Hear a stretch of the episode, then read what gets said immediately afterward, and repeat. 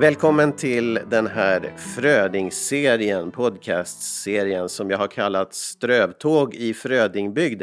Det här handlar alltså om Gustaf Fröding, hans poesi, hans person och kanske lite grann om Värmland och eh, ja, inte minst om sånger och musik och tonsättningar. Och den här delen så har jag en jättefin gäst som vi som har varit med i Gustaf Fröding-sällskapet har uppskattat mycket. Eh, bland annat för att vi ofta får information om saker och ting som händer på musik och Frödingfronten och annat också. Det är nämligen Gunnar Edander, välkommen! Tack så mycket! Tack, tack! Så vem är du Gunnar? Ja, det är lite lustigt. Jag är väl känd mest som den där mannen som komponerade musiken till de där kvinnokampsångerna. Just det. Åh, åh, tjejer, åh, tjejer. Och Jösses flickor veckor och kan vi, vill vi, törs vi, ja vi kan vi, vill vi, törs. och folk säger så här, va? Är det en man som har komponerat musik till den där sången? med Susanne Osten och de här, eller hur var det? Jag eh, jobbade ju mycket med Susanne Osten och Margrethe Garpe och eh, vi gjorde ju, Susanne Osten och jag blev eh, engagerade på Stockholms stadsteater 1971. I vilka band? Och eh, då, den första pjäsen vi gjorde, eftersom vi hade arbetat Susanne och jag i en fri grupp som hette Fickteatern, mm. så ville vi göra en uppsökande föreställning och då gjorde vi en föreställning för ungdomsgårdar som eh, hette Tjejsnack. Just det. Och då arbetade Susanne och Margareta och jag ute på ungdomsgården som eh, ledare ett tag för att känna av hur stämningen var på ungdomsgårdarna och sådär. Vad, vad, vad ska pjäsen handla om? Och då kom vi fram till att ja, jäklar vad killarna tar plats, alltså tjejerna är så tysta. Man borde göra en, en sång som handlar om att tjejer ska höja sina röster. och då skrev Susanne och Margareta den där texten och så tonsatte jag den där Åh, oh, tjejer, åh, oh, tjejer, vi måste höja våra röster för att höras. Som har blivit en klassiker verkligen. Ja, den blev ju väldigt, för det var precis då när, när kvinnorörelsen satte igång och sådär. Mm. Då hörde grammofonbolaget MNV, musiknätet Vaxholm av sig och sa fasen den där borde man ju spela in alltså på LP eller göra någonting. Va? Men en sång räckte ju. Så att eh, Susanne och Margareta och, och fler, vi, vi, samlade en massa kvinnor hemma hos Susanne Osten och mig i, i vardagsrummet och så sa de till de här kvinnorna att nu ska ni gå hem och skriva texter om kvinnans situation och ska skriva musiken va? för jag var ju huskompositör. Ja, just. Och på den tiden, 71, så var det så få tjejer som skrev musik. Alltså det är lustigt mm. alltså vad det har hänt mycket sedan 71. Det är inte klokt. Mm. Och eh, eh, killar skrev musik och killar spelade musik. Så att, eh, så att eh, det var naturligt att jag skulle skriva. Jag var ju deras huskompositör också. Så, att, så det var så som jag kom in på att det var jag skrev musiken till de där kända sångerna så att säga. Och då kom skivan Sånger om kvinnor till. Ja, just det. Ja, spännande och viktig, viktig, eh, verkligen viktig sak i, i vår eh, närkulturhistoria så att säga. Denna, det har blivit en symbol för hela kvinnorörelsen kanske man kan säga, i alla fall populärkulturellt. Och, eh, men, men sen då, jag som har följt dig, vi har, vi har också någon gemensam erfarenhet av en pjäs på Uppsala stadsteater, eller kaféteater där. Eh, så att jag har mött dig tidigare, men, men att jag har alltid, jag har inte inte förstått att ditt möte med Gustaf Fröding var ganska sent om man säger så. Det, det, eller hur? Att du upptäckte honom för inte mer än 15 år sedan på riktigt, eller har jag fel? Ja, eh, jag har jobbat mycket med, apropå att du sa katter där, så jag har jobbat mycket med dramatikern och regissören Agneta Ehlers Jarleman. Och vi har ju gjort många pjäser tillsammans, dels om, om eh, katter och så gjorde vi en pjäs om Strindberg också, som heter Jävla kar och, och en om Karin Boye som heter Lilla Boye som barn och så. Och sen så fick Agneta en beställning från Stadsteatern om, på en pjäs om Fröding. Och eh, då började jag läsa Fröding och tonsätta Fröding för den där pjäsen så att säga. Och, eh, Och eh, jag hade inte tonsatt Fröding förut på det sättet. Så att, eh, och jag började tonsätta sång efter sång efter sång. Det var ju så många underbara texter som bara ropade efter musik. Och är det bra texter så, så är det lätt att göra musik. Alltså det kommer ganska snabbt för mig. Alltså jag, jag hör musik när jag läser texten om det är en bra dikt. Alltså. Så att eh, jag fortsatte och fortsatte och så blev det 50 stycken. Alltså. Ja. Men eh, det där att det blev 50, det, var ju, det kom så av att jag hade skrivit 63 Strindbergssånger innan. För att jag började tonsätta Strindberg för ett annat projekt och, så, och det fortsatte och fortsatt. Och när jag var uppe vid 50 Strindbergsånger tänkte jag, jag ska sluta här eller så. Och då började jag hitta nya, då kom det ut nya eh, dikter som jag aldrig hade sett förut, alltså som sådana opublicerade saker som jag började tonsätta. Och så kom jag på att Strindberg var så intresserad av numerologi som det heter. Mm.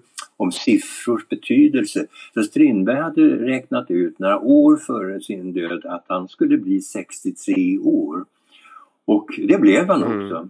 Så då blev det 63 sånger. Ah. Och likadant med Fröding blev det 50 Frödingsånger. Ja, han blev 50 var ungefär. Ja. Edith Södergran blev det 31 Edith Södergran-sånger och Harriet Löwenhjelm blev det 31 Edith Söder, eller Harriet Löwenhjelm-sånger för de blev bara 31 år. Aj. Ja, det är en, lite, det är en kul grej jag har haft det där. Lika många som blev år. Därför blev det 50 Frödingsånger. Men, men du hade eh, på något sätt mött Fröding tidigare eller var du inte så bekant med honom då när du började med det här teaterprojektet? Nog hade jag läst Fröding alltid men i, i, det brukar ju vara så att eh, jag komponerar när jag har något projekt på gång. Ja, just det. Det är ju så. Du sa att det var, du hör musiken direkt. Var det, var det liksom överraskande för dig eller hur, hur kändes det när du, den här första kontakten med honom då, när du började? Nej, det, jag bara bläddrar och så börjar jag titta efter något som eh, jag känner annorlunda. När jag tittar så är det, oh, den här dikten börjar jag sjunga med en gång. Va? Så sätter man bara så och läser den och så börjar jag tonsätta. Så, så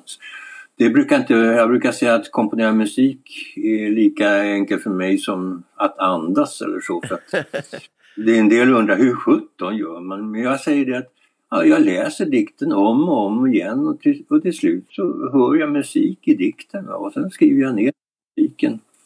Ja, vad underbart. Att Strindberg då, 63 sånger på ett, en viss grundton eller, och sen Fröding då, är det något gemensamt där, något, speciell, något speciellt som, som väcks hos dig då? Eller är det, beror det på varje dikt bara, eller hur? Ja, det, det, det, det, det är framförallt om man blir berörd av en dikt, alltså, om det handlar om en personlig dikt om ensamhet mm. eller om kärlek. Och man känner att det vill man uttrycka i sång helt mm. enkelt. Mm. Musiken kan ofta förstärka känslan också som finns i dikten. Mm. Så att det, när man har en dikt sådär så, och jag har tonsatt den så kan en del säga oj, nu hör jag, nu förstår jag dikten på ett annat sätt. För att jag försöker då lyfta vad dikten handlar om så att säga. Ja, då, och det är en annan sak än att recitera den eller läsa den högt eller så.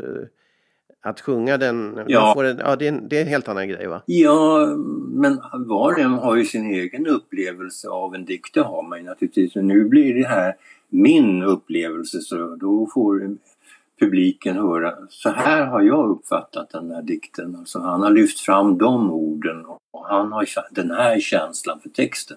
Men de här 50 dikterna som du gjorde då för Fröding, då, då spelade du själv in dem bara på någon dag berättar du eller? Ja, därför att när vi skulle börja repetera den där pjäsen på Stadsteatern så behövde vi ett arbetsmaterial för det var Ole Forsberg som skulle spela Fröding som eh, även som barn och ända fram till gammal ålder så att säga. Och då skulle han ju ha sången att höra dem.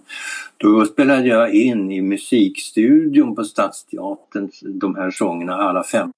Så att eh, jag spelade in alla 50 på två dagar. Första dagen sjöng jag in 32 sånger. Alltså.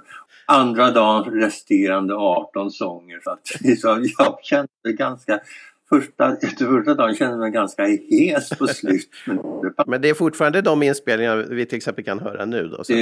Jag lyssnade faktiskt igenom eh, de 20 sånger som det, det, blev 20 sånger som kom med som arbetsmaterial till pjäsen. Mm, sen. Och sen så förkortar man ju alltid så att i själva pjäsen som är en timme och 15 minuter lång så är det 15 sånger med. Men det är rätt mycket det ändå. Och fem, Ja, just det. en timme och 15 minuter. Så att eh, de har jag liksom här i, i datorn. Just det. Och det, pjäsens namn ska vi säga någonting om. Kärleksköparen. Och så undertiteln Fröding Naked. För de populär. Ja. Den där dikten, jag köpte min kärlek för pengar och naturligtvis kärleksköparen. Mm. Men det var en väldigt fin föreställning för jag använde mycket av dockor, alltså det var i samarbete med Marionetteatern också. Så att Fröding som en, en liten docka där är så berörande när han sitter och längtar efter sin mamma och så. så att, och det rör hjärtat, så det var ju det som var så ja, starkt med Fröding, den där längtan efter kärlek. Mm. som är, och att hans mamma blev ju sinnessjuk när hon födde fru Gustav så att säga. Och, Mm. eh, Så att han saknade ju good enough mothering som det brukar säga. Så att man får kärlek som barn av sin mamma. Ja. Det är ju så, ja. Det var lika med Strindberg också. Hans mamma dog när han var 13 år. Så man hittar den där längtan efter kärlek även hos Strindberg. Mm. Och det kan man nog hitta hos många. Själv har jag haft en otroligt gullig mamma som älskade och pussade och kramade på mig allt vad hon orkade. Så jag har fått verkligen en stor um, kärlek till, från min mamma och som gör att jag är så förtjust i kvinnor och vad kvinnor tycker. Att jag, jag tycker jag, jag tycker vad, vad kvinnor tycker och kvinnor gör det är rätt tycker jag. ja, men det var kanske lite samma med Fröding. ja, man skulle önskat att han hade eh, fått någon kvinna som verkligen uppskattat honom och så. Mm. Men blir det så att man, tänker man på personen, diktaren bakom när man komponerar också? Träder det fram en bild, en fördjupad bild av författaren också? Ja, det tycker Sådär. Eh, när folk forskar på, på författare så säger man ska lämna liksom deras eh, liv bakom Mm. sig och så vidare. Det kan inte jag göra. Naturligtvis kommer man in och tänker på hur Fröding hade, hur han levde och eh, ensamheten och utför, utför, att vara utanför. Och sånt Mm. där.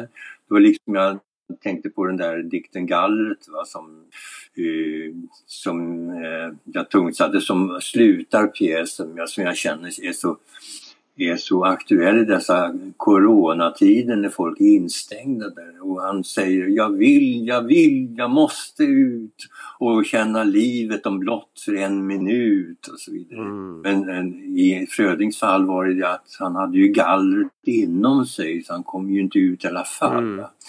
Han var inte fysiskt instängd utom när han naturligtvis var instängd på vissa eh, mentalsjukhus och så. Mm. Men det fanns ett galler inom honom också. Det är lustigt att eh, Fröding kallar ju dikten för en gasell Mm. så att säga. Det är ju ingen människa som vet vad det är för det är ju, Man kan ju tro att det handlar om en gasell så att säga. Men Ja, djuret, men ja. Alltså, man vet inte hur fasen uttalar man gasell. Jag tror att det uttalas gasel. eller Ja, gasel har jag fått för mig. Att det... Gasel. Versiskt versmått när han upprepar gallret, gallret, gallret om. Mm. Och därför kallar jag min sång för gallret istället för en gasel. För att det, då skulle folk förstår inte vad, betyder, vad, vad, vad är det handlar sången om egentligen. Så att vi Ja, det är bra. satt nya, eh, nya titlar på när jag har gjort sång av eh, Frödings dikter. Mm. För att det, det säger inte, alltså, det vissa titlar säger ju oss ingenting idag men då brukar jag med, i titeln tala om det är det här det handlar om. Den här dikten handlar om min far. Den här dikten handlar om min mor till Mm. exempel. Och, så. Ja, vad fint att eh, du nämnde den dikten och, vi har ju en inspelning. Vi ska, vi ska lyssna lite på den här eh, inspelad från det där tillfället på Stadsteatern i Stockholm då, eh, när du gjorde allihop. Och jag, när jag själv gick teaterskola i Stockholm, det var Kalle Flygares teaterskola, så var jag tror det bestående minnet för många av oss som gick på den tiden på 80-talet, det var ju vår röstlärare som hade Fröding. Vi hade Södergran och Fröding, men Fröding var ju grejen alltså att lära sig läsa dikt och, Ja. och, och upp, uppträda med dikt som var den träningen vi hade med henne. Så det var Fröding fantastiskt möte. Det, och då var ju förstås En Gasel den, den där betydelsefulla, eh, allvarligare. Men, men det är ju det att han är ju så, han är ju så glättig också. Så att just En Gasel är ju, det är ju ingen munter dikt. Men många andra är ju muntra och det är ju det är intressant det där att egentligen är väl hans munterhet det som egentligen väger över om man ser på dikterna. Men jag vet inte vad du säger som har gjort de här tonsättningarna, om, om den tolkningen från min sida är riktig eller inte. Men... Ja, det är det som gjorde honom så populär mm. naturligtvis. Den lättsamheten och sådär. Mm. Och det är fantastiskt med den där en, en morgondröm också, den där som blir så fruktansvärt ansatt. Yeah. Eftersom den är erotisk. Och ja, ja det, blev, det passar inte in i, i dåtiden. Ja, jag tonsatte också den en bit mm. Morgondröm också. Så det är både, det är både melodin, i hans, melodin i hans texter men, men också som du säger, en, att man blir, det är ju roligt alltså. Upplyftande mycket. Ja, men det, det jag är mest eh, intresserad av det är de där känslorna. Man känner hans egen mm. sorg. Så att det, de är mest intressanta att tonsätta. Va? Det, det ja, ja, precis. Ja. Eh, jättebra och eh, roligt att få sätta in eh, det här i ett sammanhang med dig som har gjort ett, en, en riktigt stor eh, insats för Fröding. Och dessutom fick ni väl en medalj då från Frödingsällskapet, eller fick hela gänget det, eller hur var det nu? Ja, hela, alla skådespelarna som var inblandade här och regissören och så. Agneta också fick varsin Fröding-medalj. Den är jätte... jag är så stolt över den hänger framme så jag tittar på den varje ja, dag. Vad roligt. Men Gunnar, om man är intresserad av vad du gör och, och, har gjort och så, finns det någonstans man kan hitta dig på nätet eller sådär? Ja, man, naturligtvis kan man ju googla på mig, mitt namn mm. också. Så att det går ju så att man, man hittar min mejladress och så. Och eh, det skulle ju vara väldigt kul om det var någon som var intresserad och sjöng in de här sångerna. För att jag lyssnar på dem så blir jag faktiskt stolt. Och jag tänkte på det går fasen vad bra de är. Det är bra alltså.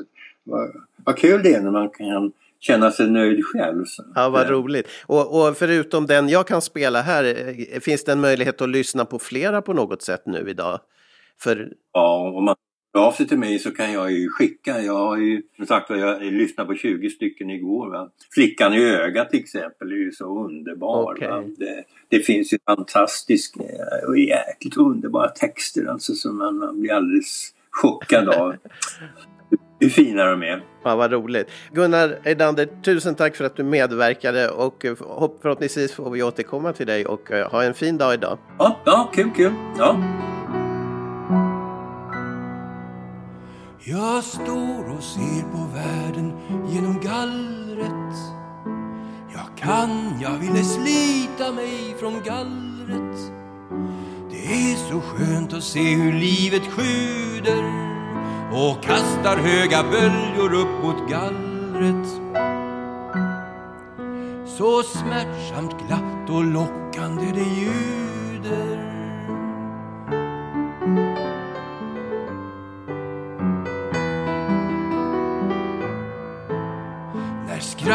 sånger kommer genom gallret.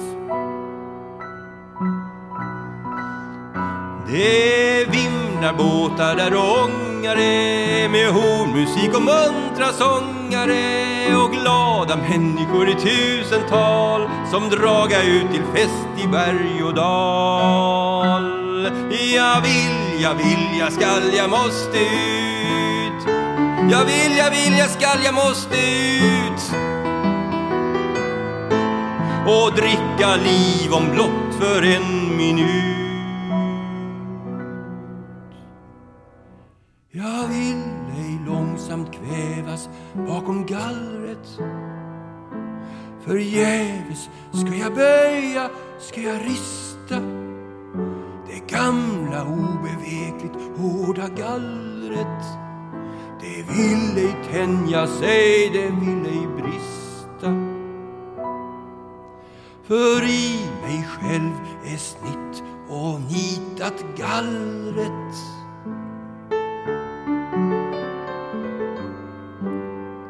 För i mig själv är smitt och nitat gallret.